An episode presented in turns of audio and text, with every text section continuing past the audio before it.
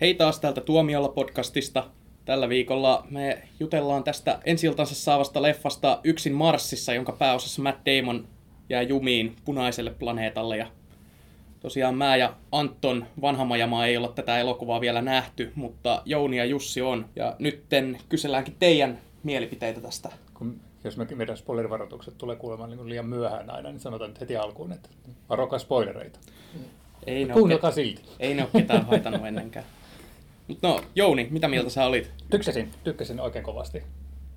Tota, varsinkin kun ottaa huomioon, että nyt on kauhean varauksettomasti tykännyt näistä Ridley Scottin parista edellisestä leffasta, niin sitten ei ollut oikeastaan semmoisia kovin kummoisia ennakko-odotuksia, mutta sitten oli niin kuin tosi, tosi iloisesti yllättynyt, että toimi niin mie- mielettömän hyvin, vaikka olikin aivan järjettömän pitkä.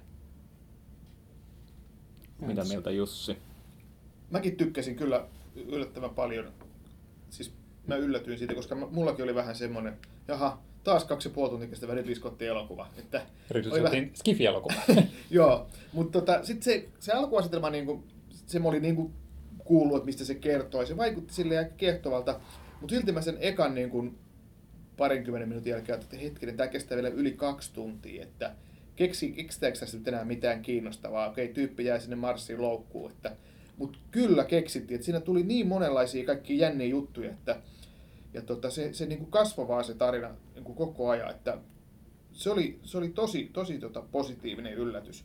Ja, ja tota, siinä pikkasen tuli mieleen niin kuin Interstellar tietysti siitä, kun siinä oli, oli Matt Damon ja, ja sitten siinä oli Jessica Chastain. niin, Jessica Chastain, ja sitten siinä oli lisäksi tämä NASAn, NASAn mukana oli tavalla, että siinä oli, se oli vähän niin kuin NASAn hyväksymä leffa tietyllä tavalla. Niin NASA ilmoittaa sopivasti Jenkki- ja Brittien siltä viikolla tästä, että Marsista voi nyt varmasti sanoa, että löytyy vettä. Niin onko tämä nyt tämmöistä rinnakkaismarkkinointia, että tämä leffa markkinoi NASAa ja NASA markkinoi tätä leffaa? No näinhän joku jo sanoi. Ja mä, mä, Studio lennätti saatanallisesti, saatanallisen säkin suolavettä sinne aavikolle. näin se täytyy olla, että ne on ajoittanut Ridley Scott asti. lavasti Marsin vedet. Koska mä tulin sieltä pressinäytöksestä ja avasin tietokoneen, niin joku iltasanomien otsikko lävähti heti, että NASA tiedottaa Marsista niin kuin tänään suorana lähetyksenä 18.30. Se oli tämmöisen näin heti ja siinä oli, se oli sitten tosiaan tämä, tämä, tämä Pelottaa ajatella, miten seuraavaa Roland Emmerichin leffaa markkinoidaan. Joo, mutta että se oli oikeasti siis Ridley Scottin niin kuin, tavallaan parhaimmistoa siinä mielessä, että hän osaa tehdä tämmöistä tosi tyylikästä elokuvaa. Se ei ollut mikään superälyllinen, niin kuin ei kai se kirjakaan ole.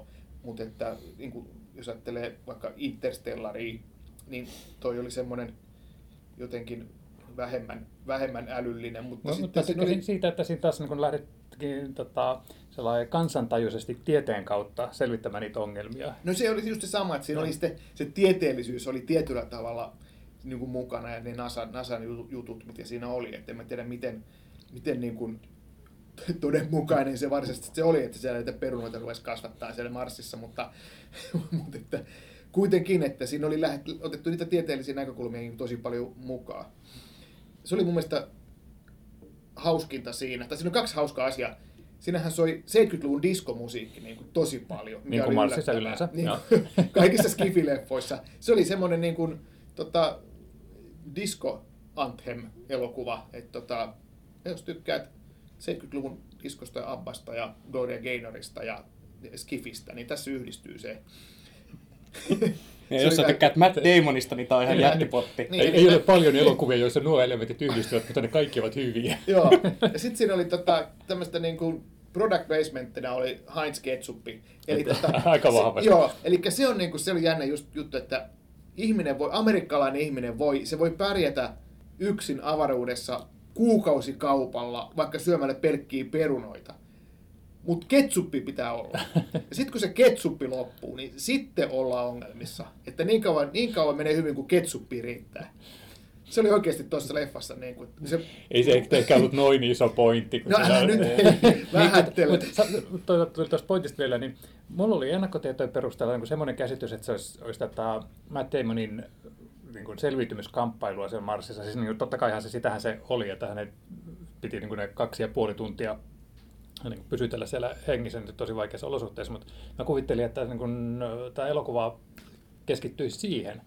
Mutta tota, sittenhän siinä oli hirveän paljon sitä, että mitä tapahtuu maapallolla, että, että miten siellä yhtäkkiä hiffataan, että hetkinen, että olisiko se voinutkin sitten jäädä henkiin tätä jälkeen jätetty astronautti ja mitä siellä sitten tehdään, että, että saataisiin luotua kommunikointiyhteys ja että miten mitkä vaihtoehtoja, miten sitä voitaisiin lähteä pelastamaan ja tämmöiset. Niin, ja ne toimii tosi hyvin, ne rytmitti oikein hyvin sitä yksinäistä oleskelua siellä planeetalla. Joo, siinä vähän tuli tuo Apollo 13kin mieleen, että siinä oli tavallaan tämä komentokeskus maassa ja sitten... Tä, tästä tuli pelkästään hyviä leffoja niin, mieleen. Komentokeskus ja Alien, maassa, ja, Alienia. Joo, Alien se tuli heti alussa.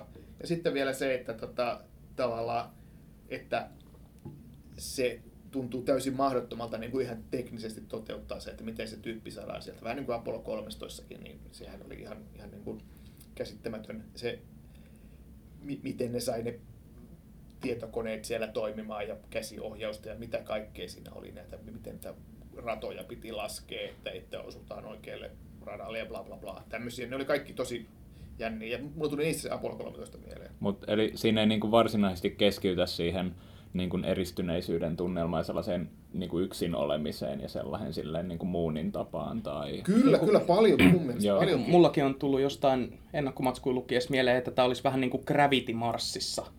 Niin, mutta sitten kun mä katsoin trailerin, niin, niin siinä oli tosiaan aika paljon leikkauksia just niin kuin maa, maankameran, mikä, mm. mikä sitä katsoessa tuntui vähän pettymykseltä, koska mä jotenkin ehkä odotin niin sellaista. Niin tiukempaa rajausta. Joo, niin. ver- vertasit tota, Moonin, ja jälleen hyvä elokuva, mikä tästä tulee vielä. Niin, niin, et siinähän oli vähän tavallaan, niin kun katsottiin ulkopuolisena tätä yksinäistä ihmistä siellä kuussa, mm. niin tässä taas tuntuu, että sä olit vähän niin kuin hengäsit Matt Damonin kaverina siinä Marsissa, koska se, se teki semmoista blogia nauhoitti niin, niin se tavallaan kuin jutteli katsojalle ja sitten se selosti, että mitä hän tekee. Eli tähän on niin muodikkaasti tuotu videoblogit. Joo, sehän tässä oli äsken, että tulevaisuudessa keksitään tämmöinen hieno asia kuin videoblogi. Että sehän ei ollut tulevaisuudessa, vaan se oli niin kuin, hmm. mutta kuitenkin oli, se oli niin kuin se trendikäs juttu, että todetaan tämä videoblogi, että se, että se niin kuin, suurin piirtein heti kun se jäi sinne Marsiin yksin, niin se avasi jonkun tota, tämmöisen webbikamera, rupesi sille no, puhumaan. Yle, yle, yle kioski kiinnostuisi tuosta varmaan. Mutta eiköhän se ole, että sitten 2030-luvulla, kun ihmiset vihdoin pääsee lähetetään Marsiin, niin kyllä siellä varmaan joku tubettaja on mukana sillä matkalla. Että Tuskin malta me odottaa. Hmm. Mentaalisavuke lähetetään sinne vloggaamaan. Mutta tosiaan niin kun mä kuvittelin ennakkotietojen perusteella, että tämä olisi vähän niin kuin Castaway Marsissa. Mm. Mutta tota, ei, ei, se ollut. Tämä oli vähän niin kuin semmoinen, just niin kuin Apollo 13 jännärityyppinen, mutta oli semmoinen hyvän mielen jännäri, että, siinä, että vaikka siinä oli tapahtui hirveitä asioita ja, ja se oli tosiaan niin kuin ne olosuhteet ihan kammottava, niin kuin jo tosiaan tämä Demonin hahmo vastaan, niin se, siinä on semmoinen perusoptimismi, mistä mä tykkäsin ihan mielettömästi. Ja Ridley Scott nyt vissiin taas niin kuin saa vähän ponnahdusta uralleen, että kaikki ei olekaan taas menetetty ennen Prometheus 2, vai mikä sen nimi nyt oli, Alien Paradise Lost. Jotain semmoista. Välillä joudutaan ottamaan takapakkia, että voidaan käyttää painovoimaa sinkauttamaan oikealle radalle. Oh, opin taas jotain tästä elokuvasta. Kannattaa käydä elokuvissa.